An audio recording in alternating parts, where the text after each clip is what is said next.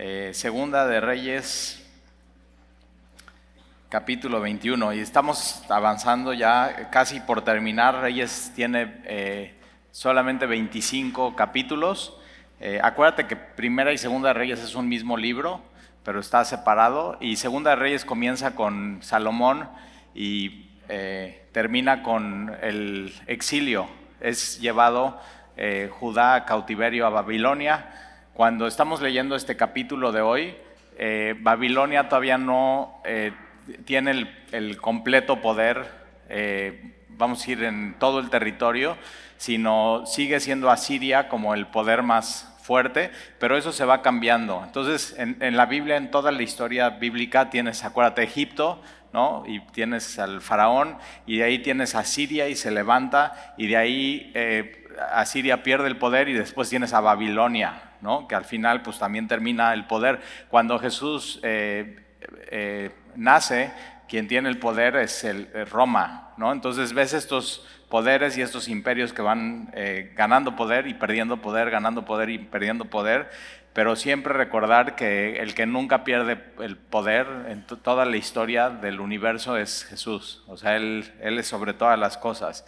Y entonces, em, Segunda de Reyes capítulo 21, Dice, de 12 años era Manasés eh, cuando comenzó a reinar. Y eh, una cosa importante es que eh, una de las cosas que sucedían es que el, el papá comenzaba a correinar con el hijo, ¿no? Entonces, el papá de Manasés es Ezequías, que vimos la semana pasada. Ezequías es uno de los mejores reyes que tiene Judá durante toda la historia siempre que tiene buenos reyes Judá, dice, y, hizo lo bueno ante los ojos de Dios, pero, ¿no? Siempre como que hay un pero, pero con Ezequías dice, o sea, no hay ni un pero, o sea, después de David no hay un rey como él, ni antes eh, eh, de él, o sea, es, es un rey que ante la Biblia es un buen rey.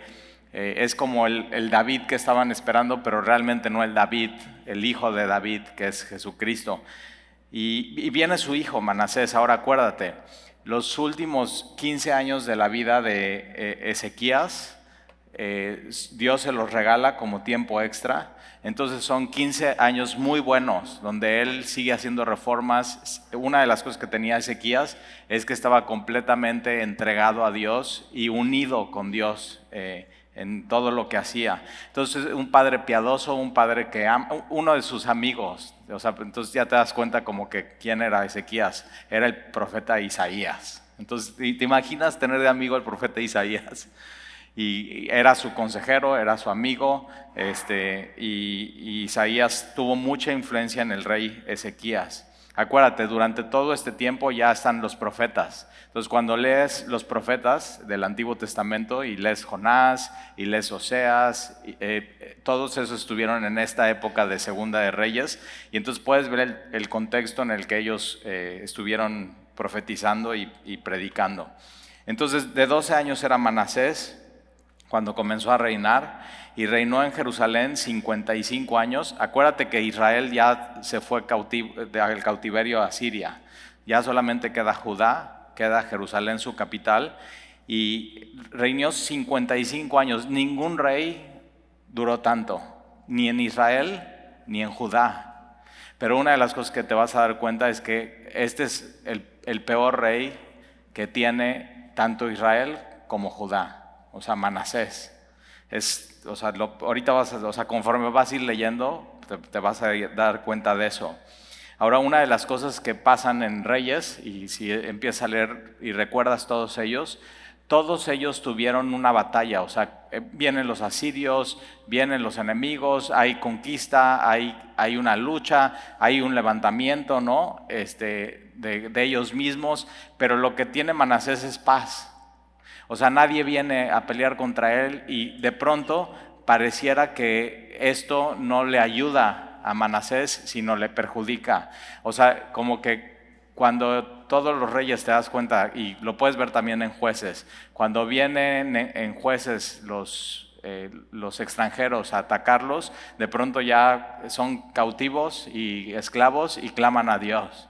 Y una de las cosas que yo he visto particularmente en mi vida, no sé si te ha pasado a ti, es que cuando tengo como que un momento de paz y de que como que todo está en calma y no hay tormentas en mi vida y nada, eh, como que me o sea, como que me espiritualmente digo, pues bajo la guardia un poquito y pues no pasa nada, pero cuando vienen las pruebas, o sea, tú ya sabes, me tengo que entregar por completo a Dios, adoro, necesito su palabra, necesito gente a, mi alrededor, necesito más tiempo de oración y eso te empuja más a Dios, eso es lo que debería de ser.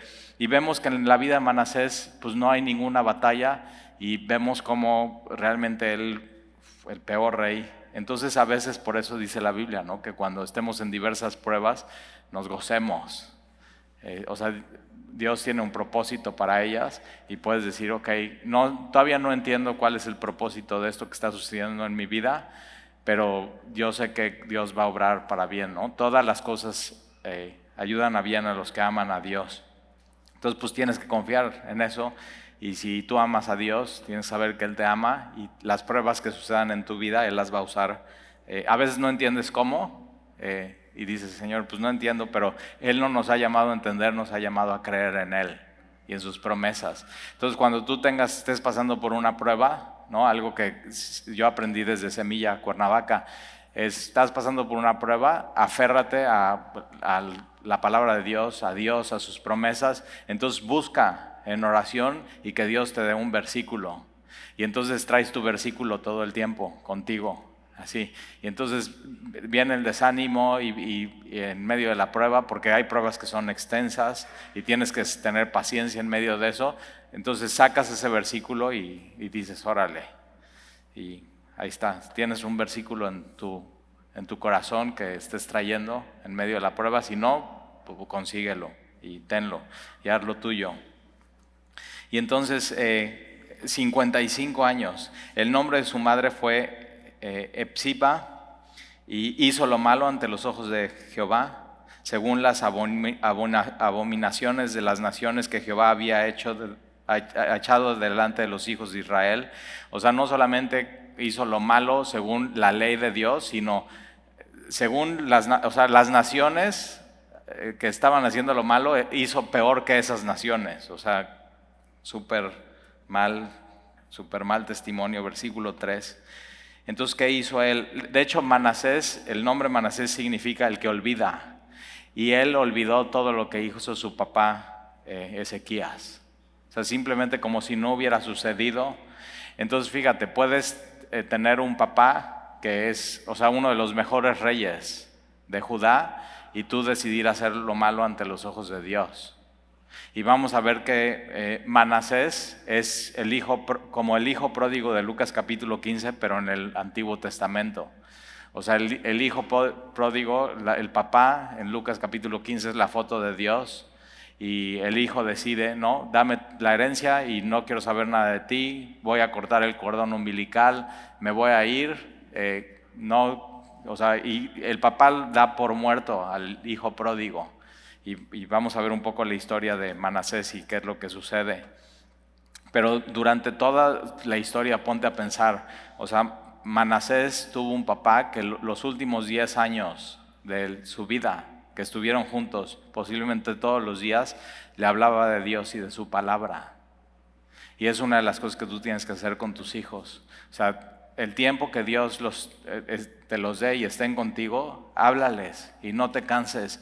Y es trabajo en el Señor, eso es. Tener hijos es trabajo en el Señor.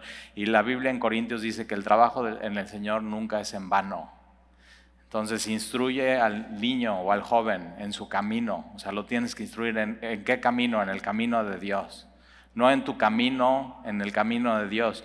Y entonces cuando fuere viejo, no se apartará de él ¿Qué no se apartará de él? La instrucción. Entonces, Manasés, mientras está haciendo todo eso malo y oscuridad en su vida, él siempre va a traer atrás de él como una sombra. O sea, tu sombra no, no se va, nunca se va a despegar de ti. Por más lejos que vayas y por más lejos que vayas y por más lejos que te alejes de Dios, tu sombra siempre te va a seguir. Y así la instrucción siempre va a seguir a nuestros hijos como una sombra que no se pueden separar de ellos. Y de pronto van caminando y ¿qué pasa con tu sombra? Nada más te volteas y ya está ahí.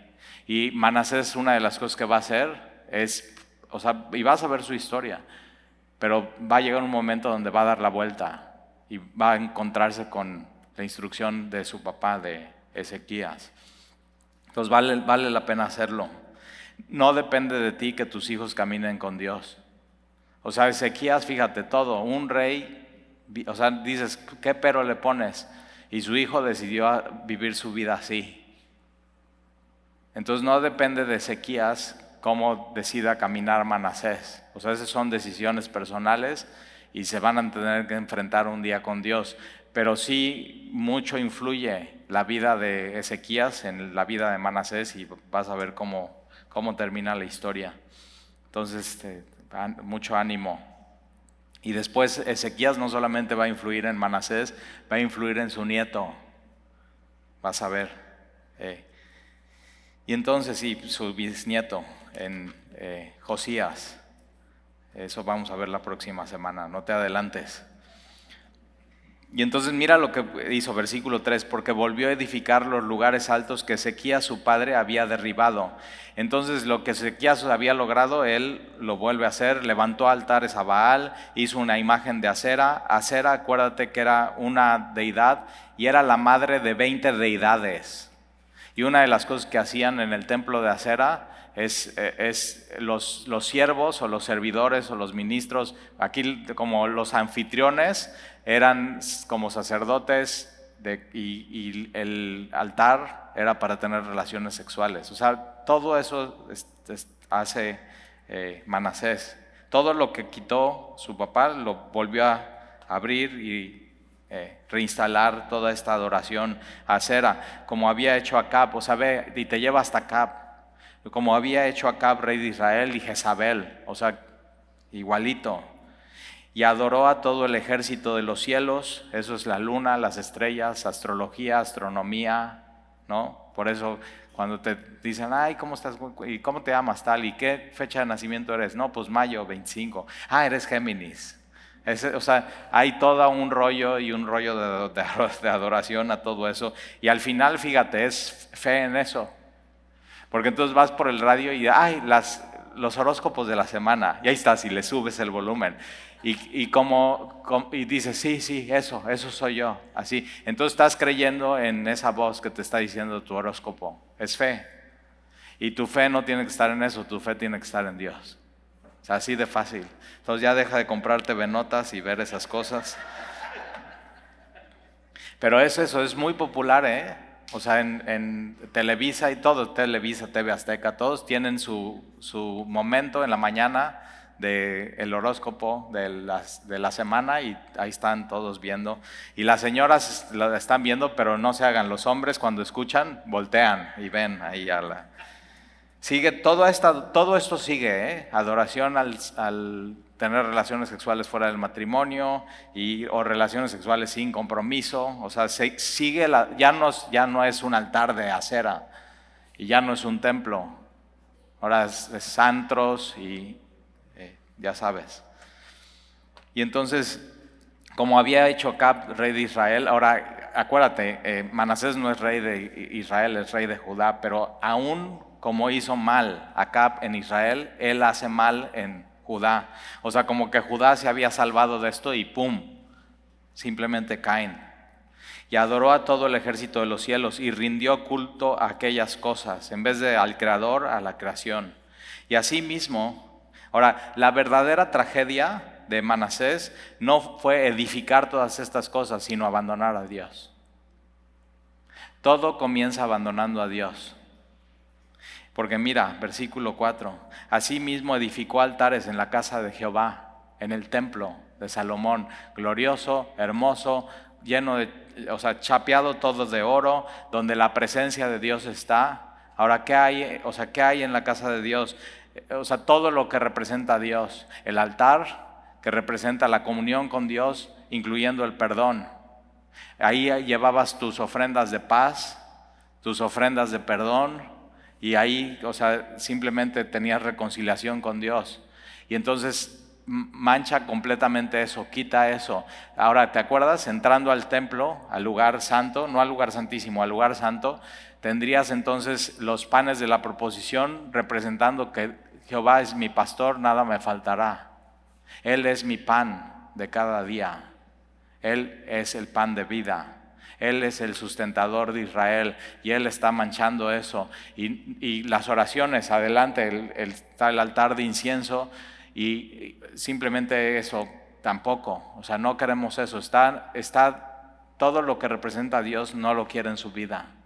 No quiero que sea mi proveedor. Yo puedo solo, no necesito a Dios, no necesito depender de Él, no necesito oración ni relación con Él, no necesito su perdón y la lámpara no necesito su luz. Lámpara a mis pies es tu palabra. No necesito su guía. Yo puedo solo. O sea, sabio en su propia opinión. Y está quitando absolutamente todo esto. Está quitando a Dios de su vida. Abandonó a Dios por completo. Y todo lo que representa a Dios. Y entonces edificó altares en la casa de Jehová, de la cual Jehová había dicho, yo pondré mi nombre en Jerusalén. Su nombre es todo lo que, él representa y edificó altares para todo el ejército de los cielos en los dos atrios de la casa de Jehová y pasó a su hijo por fuego. Acuérdate, era la adoración de Baal. Entonces prendían por completo a este eh, ídolo de bronce y lo calentaban y ponían a sus hijos ahí en adoración a Baal. Los, los mataban, asesinato. O sea, ve hasta dónde llegó Manasés. Ahora, si Él es el rey, todo el mundo está viendo y está influenciando a toda la nación.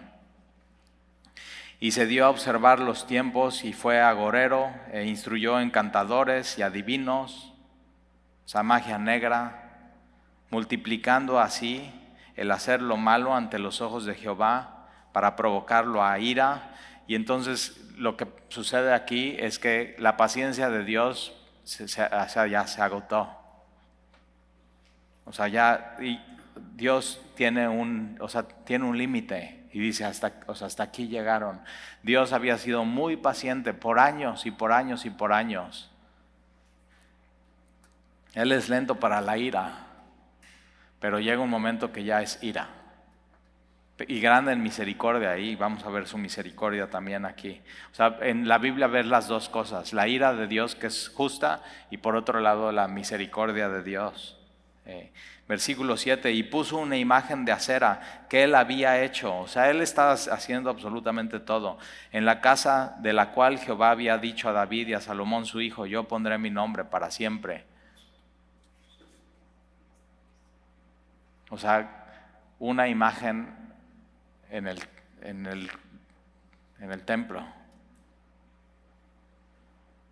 Yo pondré mi nombre para siempre en esta casa y en Jerusalén, la cual escogí de todas las tribus de Israel. Y él había escogido a Judá, él había escogido ese pueblo y, y él decide no escoger a Dios. Ahí, ahí está todo el, el asunto. Versículo 8, y no volveré a hacer que el pie de Israel sea movido de la tierra que di a sus padres, con tal de que guarden y hagan conforme todas las cosas que yo les he mandado y conforme a toda la ley que mi siervo Moisés le mandó. Entonces, pero a Manasés no le interesó Dios, no le interesó hacer lo que Dios decía. Y versículo 9, mas ellos no escucharon. Ahí está. Por eso la Biblia dice, si oyes hoy su voz, no endurezcas tu corazón.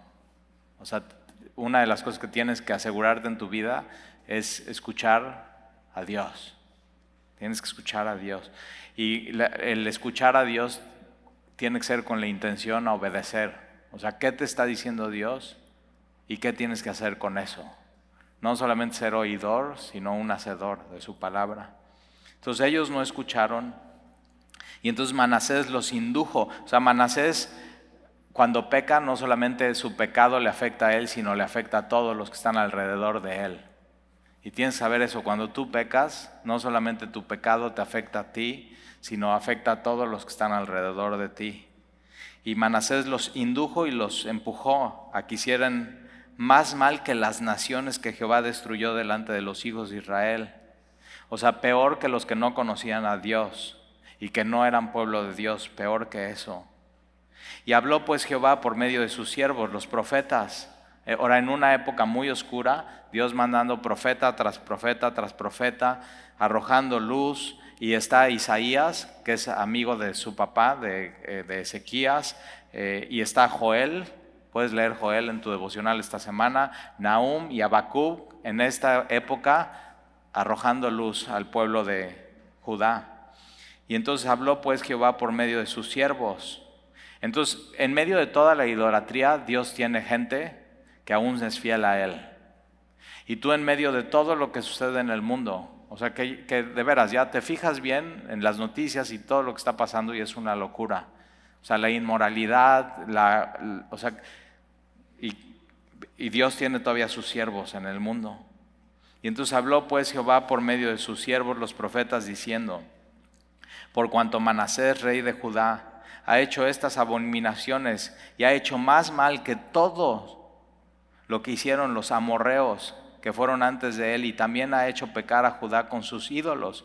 Por tanto, así ha dicho Jehová, el Dios de Israel, he aquí yo traigo tan mal sobre Jerusalén y sobre Judá, que al que lo oyere le retiñarán ambos oídos. O sea, si tú quieres, o sea, ¿cuál es un resumen de los profetas que, que puedes leer en la Biblia del Antiguo Testamento? Es esto.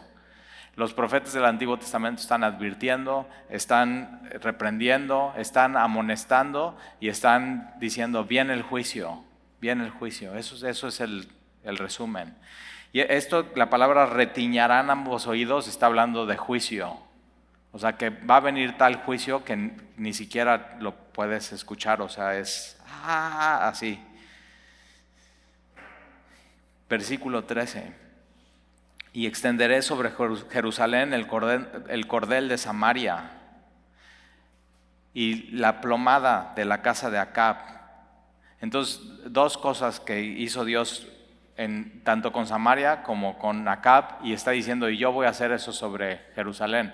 Samaria, acuérdate, llegan el rey de Asirio y es destruida por completa la ciudad y son llevados a cautiverio. Eh, Acab acuérdate lo que sucede, o sea, no solamente Acab muere y Jezabel, sino todo la dinastía muere. Y está diciendo aquí Dios, o sea, lo que le pasó a Acab y lo que pasó a Samaria, si esto sigue así, le va a pasar a Jerusalén. Y está usando dos ejemplos. Un ejemplo es de construcción. No sé si alguna vez has, has usado un cordel o una plomada. Posiblemente los has visto, por ejemplo, los cordeles los ponen eh, cuando quieren ver qué tan derecho está una obra y entonces lo ponen de un lado al otro, es un pedazo de hilo y normalmente son blancos y le ponen un clavo a un lado y un clavo al otro y si hay una banqueta y ponen el cordel y, no se ve recto, sino se ve desviado, entonces está mal hecha la banqueta. Y una plomada se usa para una cuando haces tú una, una, pared de ladrillo, entonces te subes en la parte de arriba, le pones a ese cordel una plomada, la tiras, la pones recta, va a ser recta y si la pared está chueca, no sirve de nada. ¿Y qué tienes que hacer con esa banqueta y esa pared? La tienes que destruir. Y, o sea, ¿cuál es la medida? ¿Cuál es el cordel y la plomada? Es la palabra de Dios. O sea, el estándar para el pueblo de Dios tiene que ser siempre la palabra de Dios. Y entonces eso es lo que hace la palabra. Ve cómo está nuestra vida y si algo está chueco, ¿ok? Hay que destruir y hay que hacer de nuevo. Eso es lo que hace la palabra, te, te endereza. Y está advirtiendo eso Dios. O sea, si siguen así, va a ser como el cordel de Samaria y la plomada de la casa de Acab.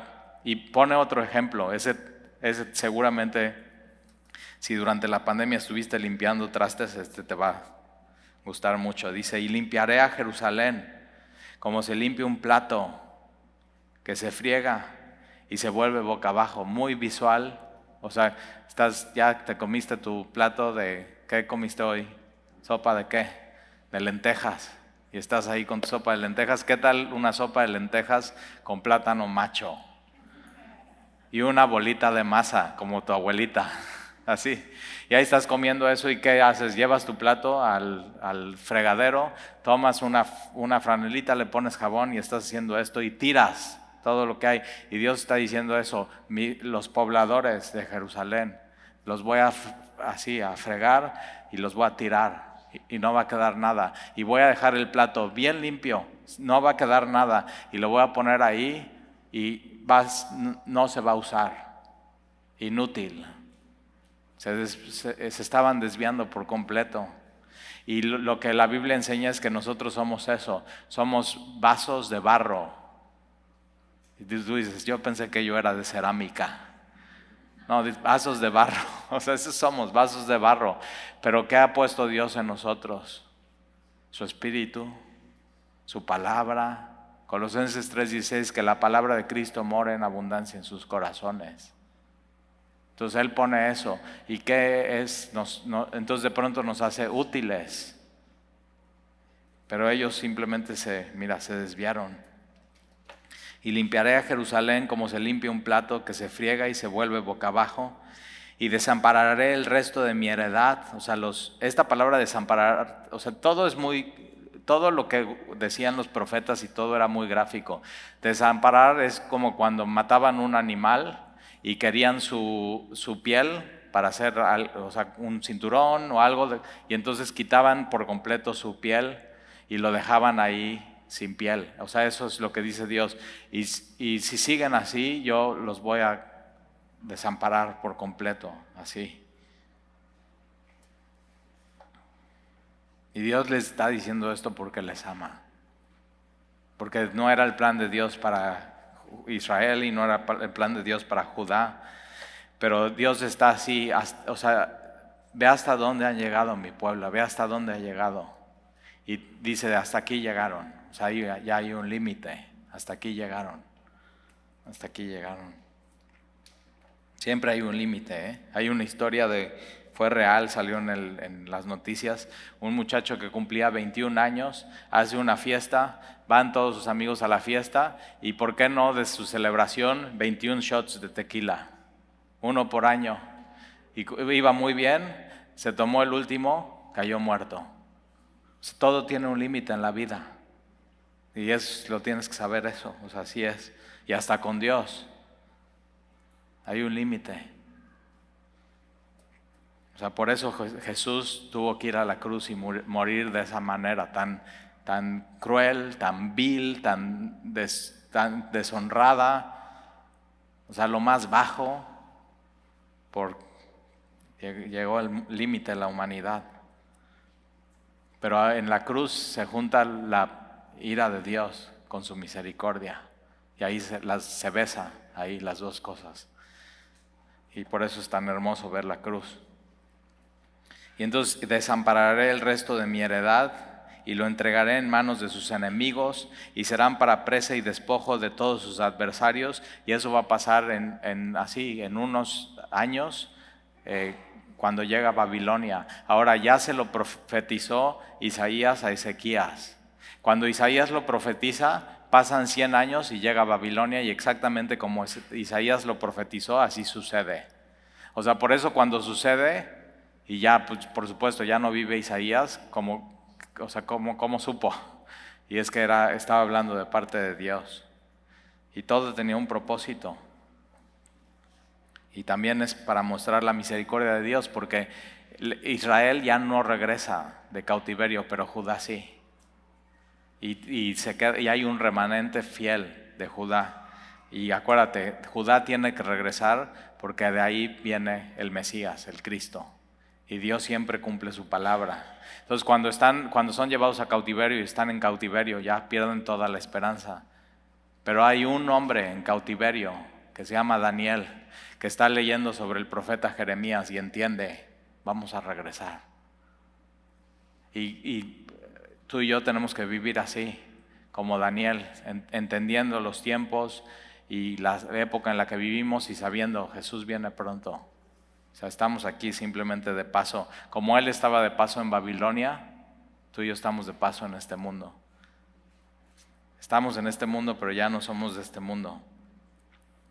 Y entonces, eh, versículo 15, por cuanto han hecho lo malo ante mis ojos y me han provocado a ira desde el día de sus padres, desde que el día de sus, que sus padres salieron de Egipto hasta hoy, o sea, y ves toda la historia, O sea, rebeldía, rebeldía, rebeldía, rebeldía.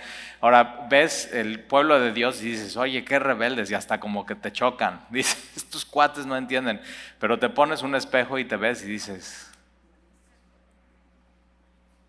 Dios ha sido paciente conmigo.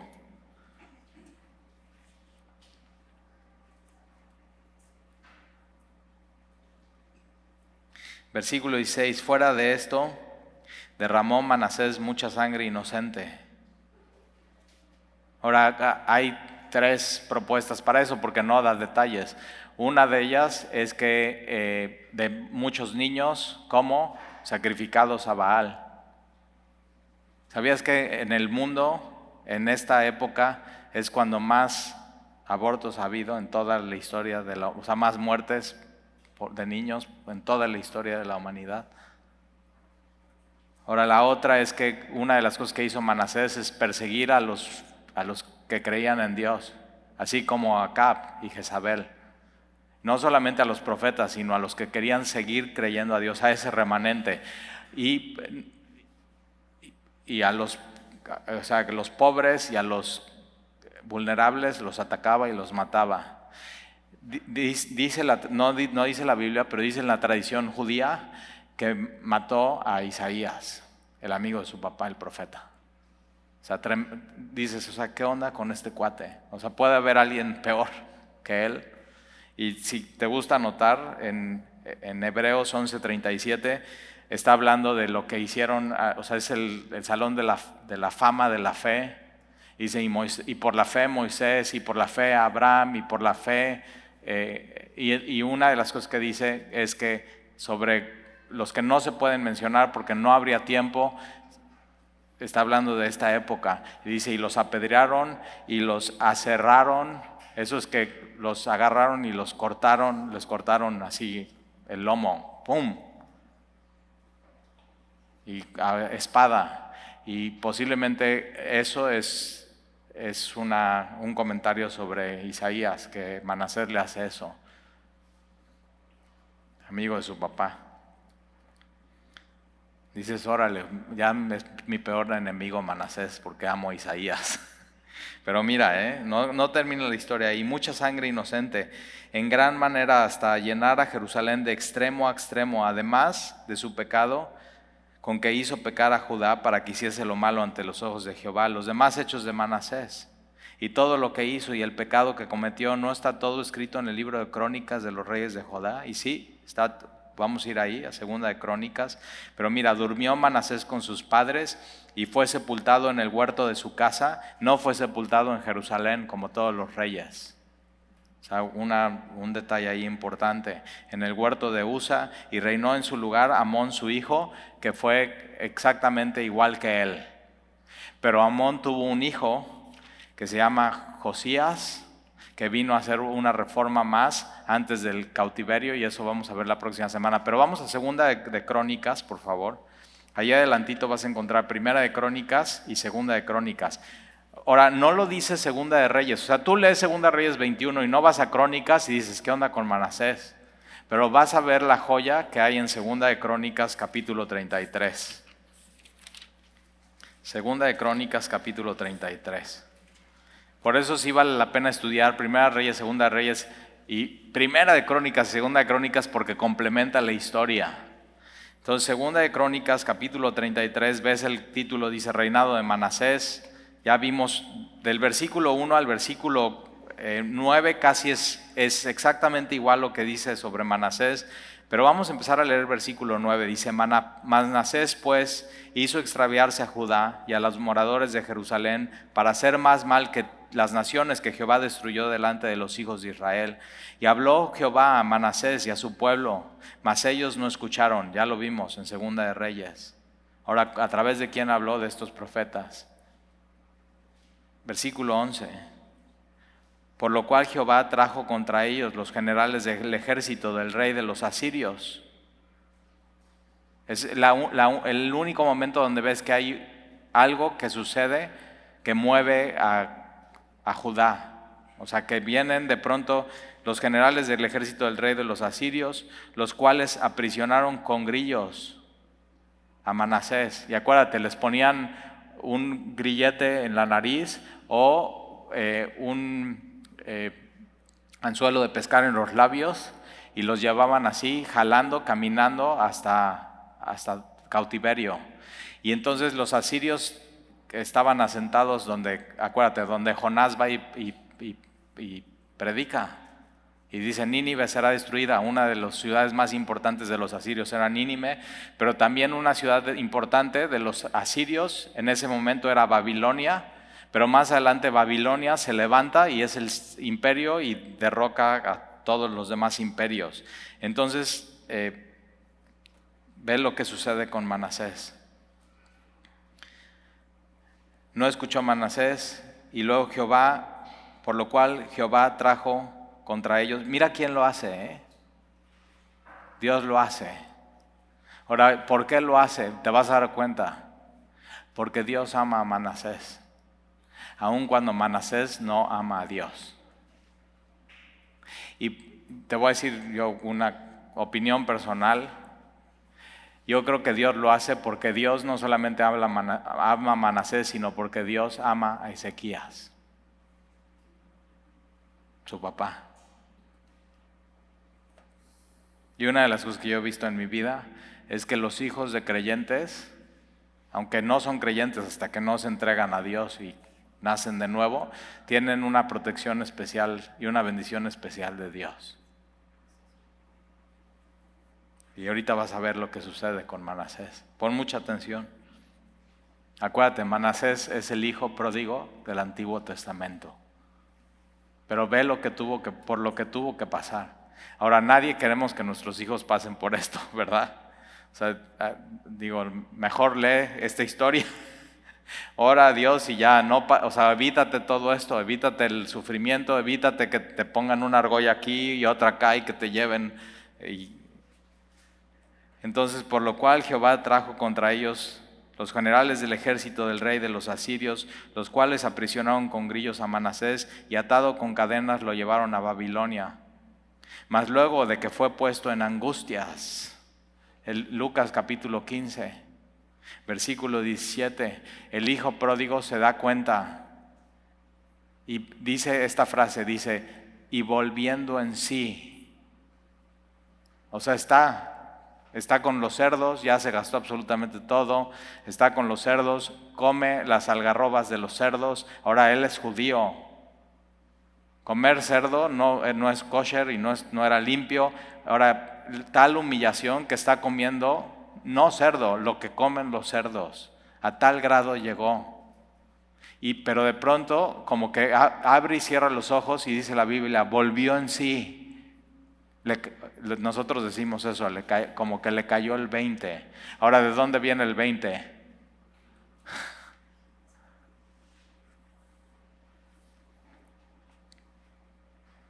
Y el, y el joven dice, en la casa de mi padre hay abundancia de pan. ¿Qué hago aquí?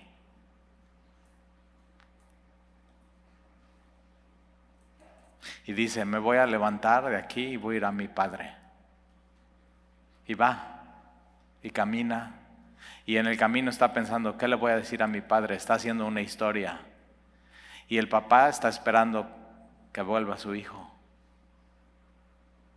Cuando viene su hijo por el camino, el papá se está asomando, va, el papá sale corriendo al encuentro de su hijo, no lo deja ni siquiera hablar y lo besa en el cuello. ¿Te acuerdas cuando tus hijos eran chiquitos? ¿Y qué hacías? ¿Los cargabas y dónde les besabas? Así, el cuello. Es muy así, muy hermoso eso. O sea, tal amor, tal intimidad, tal cariño. Y eso hace Dios con nosotros. Tú y yo éramos ese hijo. Y un día nos dimos cuenta, ¿qué estoy haciendo aquí? En la casa de mi padre. Sea, muchos jornaleros hay. Por lo menos voy a ir y trabajar ahí.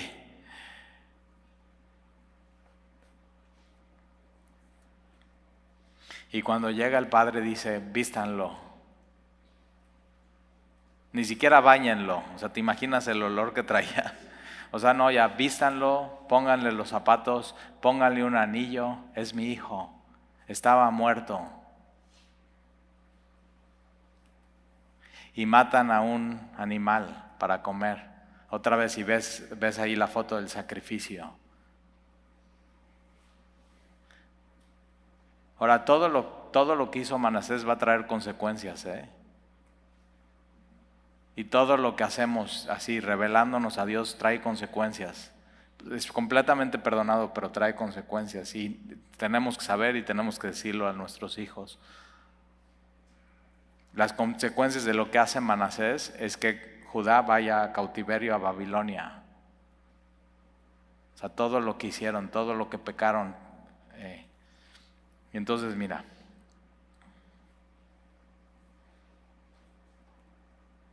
Mas luego que fue puesto en angustias, oró a Jehová su Dios. Ya dice su Dios.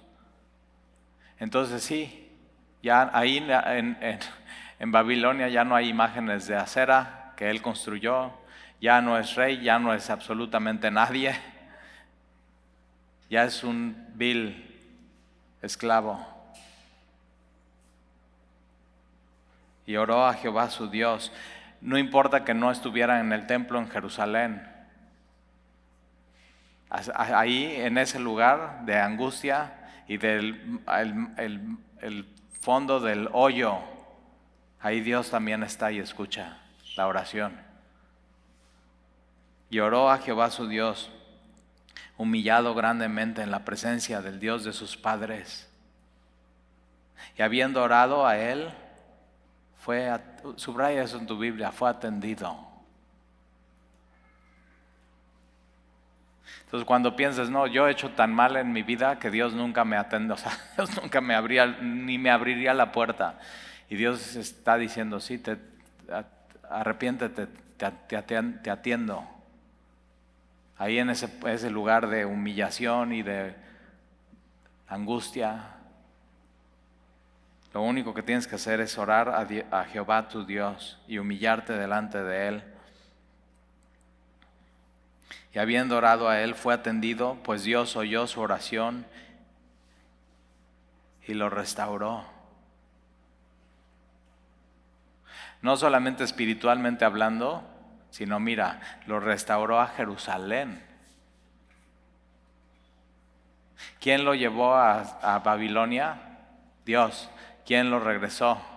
Dios. Dios es soberano sobre todos los imperios del mundo. Y entonces lo restauró a Jerusalén, su reino, y entonces reconoció Manasés que Jehová era Dios. Y después de esto edificó el muro exterior de la ciudad de David al occidente de Gijón, en el valle, a la entrada de la puerta del pescado, y amuralló Ofel, y elevó el muro muy alto y puso capitanes del ejército en todas las ciudades fortificadas de Judá. Asimismo quitó los dioses ajenos, el ídolo de la casa de Jehová, todos los altares que habían edificado en el monte de la casa de Jehová y en Jerusalén, y los echó fuera de la ciudad, y reparó luego el altar de Jehová, y sacrificó sobre él el sacrificio de ofrendas de paz y de alabanza. Entonces ve, cambia por este hombre cambia por completo.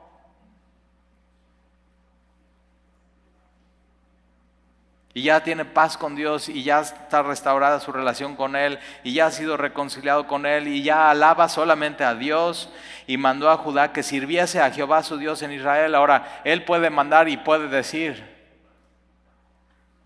pero ya por muchos años Él fue una muy mala influencia a Judá. Por muchos años el daño fue ya hecho y no todos van a atender su voz.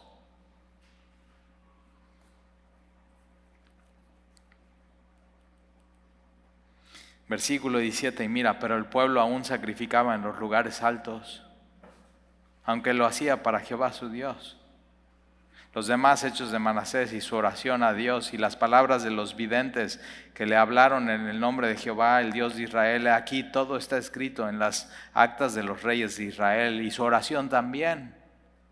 Mira, ve, todas tus oraciones no son en vano. Nuestras oraciones todas están registradas en el cielo. ¿Y cómo fue oído? Y todos sus pecados y su prevaricación Prevaricación es saber hacer lo bueno. Y él sabía hacer lo bueno porque tuvo un padre que le enseñó. Y prevaricación es saber hacer lo bueno y no hacerlo. Rebeldía total contra Dios. Expuesto a la verdad, no amar la verdad. Expuesto a la luz, estar en las tinieblas y los sitios donde edificó lugares altos y erigió imágenes de acera y ídolos antes que se humillase. He aquí estas cosas están escritas en las palabras de los videntes. Y durmió Manasés con sus padres y lo sepultaron en su casa y reinó en su lugar Amón su hijo. Entonces mira, yo leo esta historia y para mí esta es una historia de esperanza y, digo, sí, esto hizo Dios con Manasés, ¿cómo no Dios me va a perdonar a mí me va a amar a mí. O sea, la gracia de Dios alcanza a quien sea. Y Dios va a hacer lo que sea para alcanzar a los que Él ama. Entonces, ya tienes una manera de orar y de ver cómo opera Dios con los que Él ama. Ahora, vamos a leer Amón, porque la próxima semana no quiero ver Amón, ya me chocaron estos. quiero ver Josías y animarnos con eso. Y ahora mira a Amón, ¿eh? Amón, un papá fatal, al final se arrepintió, pero la influencia de Amón fue muy fuerte sobre, la, influencia de Manasés fue muy fuerte sobre el pueblo y sobre Amón, su hijo. O sea, ya no pudo, ya, o sea, ya no pudo enderezar eso. Entonces, eh, pero, pero acuérdate, después tiene un, nieto Josías y bisnieto de Ezequías, que hace una reforma y aparece el profeta Jeremías ahí con él. Y no solamente Jeremías, sino también aparece eh, Habacuc y Sofonías con Josías. Entonces, versículo 21, de 21 años era Amón cuando comenzó a reinar y dos años reinó en Jerusalén, entonces no reinó absolutamente nada. Hizo lo malo ante los ojos de Jehová, como había hecho Manasés su padre, porque ofreció sacrificios y sirvió a todos los ídolos que su padre Manasés había hecho. Entonces al final de su vida su papá limpia todo, pero el corazón ya está completamente chueco. Versículo 23, nunca se humilló delante de Jehová. O sea, sería muy triste, ¿no? Que en la tumba de alguien diga eso, pero nunca se humilló delante de Jehová. Como si humilló Manasés su padre. Entonces queda registrado, él no, su papá sí. Antes bien aumentó el pecado. Y conspiraron contra él sus siervos y lo mataron en su casa. Mas el pueblo de la tierra mató a todos los que habían conspirado contra el rey Amón, y el pueblo de la tierra puso por rey en su lugar a Josías su hijo. Lo mejor que tuvo Amón en su vida fue su hijo.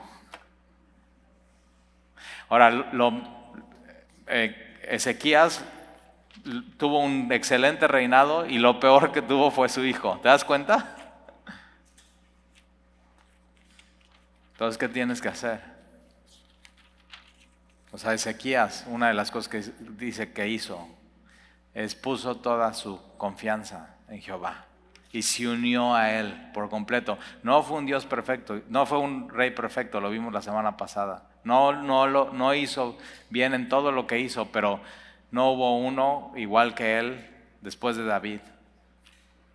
No hubo uno igual que él. Entonces hay muchas cosas que aprender de Ezequías y hay muchas cosas que aprender. Siempre las historias bíblicas o una cosa buena que aprender o una cosa mala que aprender para no hacerlo. O sea, no seas como Manasés. Y hay gente que dice, bueno, igual como Manasés hago todo lo malo y al final de mi vida me arrepiento. Digo, sí, pero ve tu hijo. ¿Qué le vas a enseñar durante años? Entonces, instruye al joven en su camino cuando es niño. Y él, o sea, Manasés no tuvo esa oportunidad. Hasta el final se volteó, hasta el final se arrepintió, pero no fue suficiente porque Judá fue llevado a cautiverio a Babilonia y es lo que vamos a ver en el capítulo 25 y su hijo Amón, dos años y lo asesinan y hizo lo malo y hizo peor y no se humilló delante de Dios. Entonces ahí está, eso es lo que tenemos el día de hoy. Y, pero ¿qué es lo que tienes que ver en esta historia? Es la historia de Dios.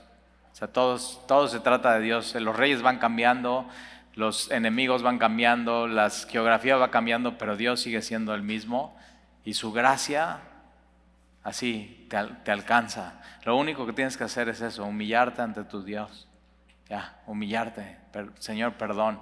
He puesto este altar de Asiria, he puesto este altar de Baal, eh, los voy a quitar y me regreso a ti, Señor. Más vale regresar y nunca es tarde para hacerlo, ¿eh? Nunca es tarde para hacerlo. Ahora, si tienes hijos, eso instruyelos. O sea, no tienen que seguir el camino de Manasés. ¿Para qué? Y vamos a ver que Josías empezó a reinar muy joven y tiene de amigo al profeta Jeremías y hace una reforma y un avivamiento y todo, absolutamente todo cambia. Es, eh, digo, está mejor eso, sigue el camino de Josías, no sigas el camino de Manasés. No, no, no hay sabiduría ahí. Señor, te damos gracias por tu palabra y gracias porque tú nos das mucha esperanza y mucho aliento y nos recuerdas que el trabajo en el Señor no es en vano con nuestros hijos y ni con nuestros nietos, pero queremos atender a tu voz y queremos escucharte claramente. No permita, Señor, que cerramos nuestro oído. Y ya vimos que la influencia que podemos dar a, los que nos rodean es muy importante, porque cuando pecamos, el pecado alcanza a los demás y hay consecuencias. Y hay algunas de esas consecuencias ya no se pueden evitar pero también una buena influencia alcanza a los demás. Y queremos ser eso, Señor, bendición para otros, de buen testimonio. Queremos seguirte, Señor, queremos escucharte, queremos ser como Ezequías que decidió poner toda su esperanza en ti y se unió por completo a ti, como si fueran una sola carne. Y queremos eso, Señor, para nuestras vidas. Entonces aquí estamos Ayúdanos, Señor, a orar sabiendo que nuestras oraciones son atendidas. Nuestras oraciones no son en vano. No se quedan en esta tierra. No van a oídos que no oyen, sino tú escuchas todo, Señor. Y te pido que cuando oremos, extiendas tu mano poderosa y responda, Señor. Y haz tu voluntad en nuestras vidas. Y te lo pedimos en el nombre de Jesús.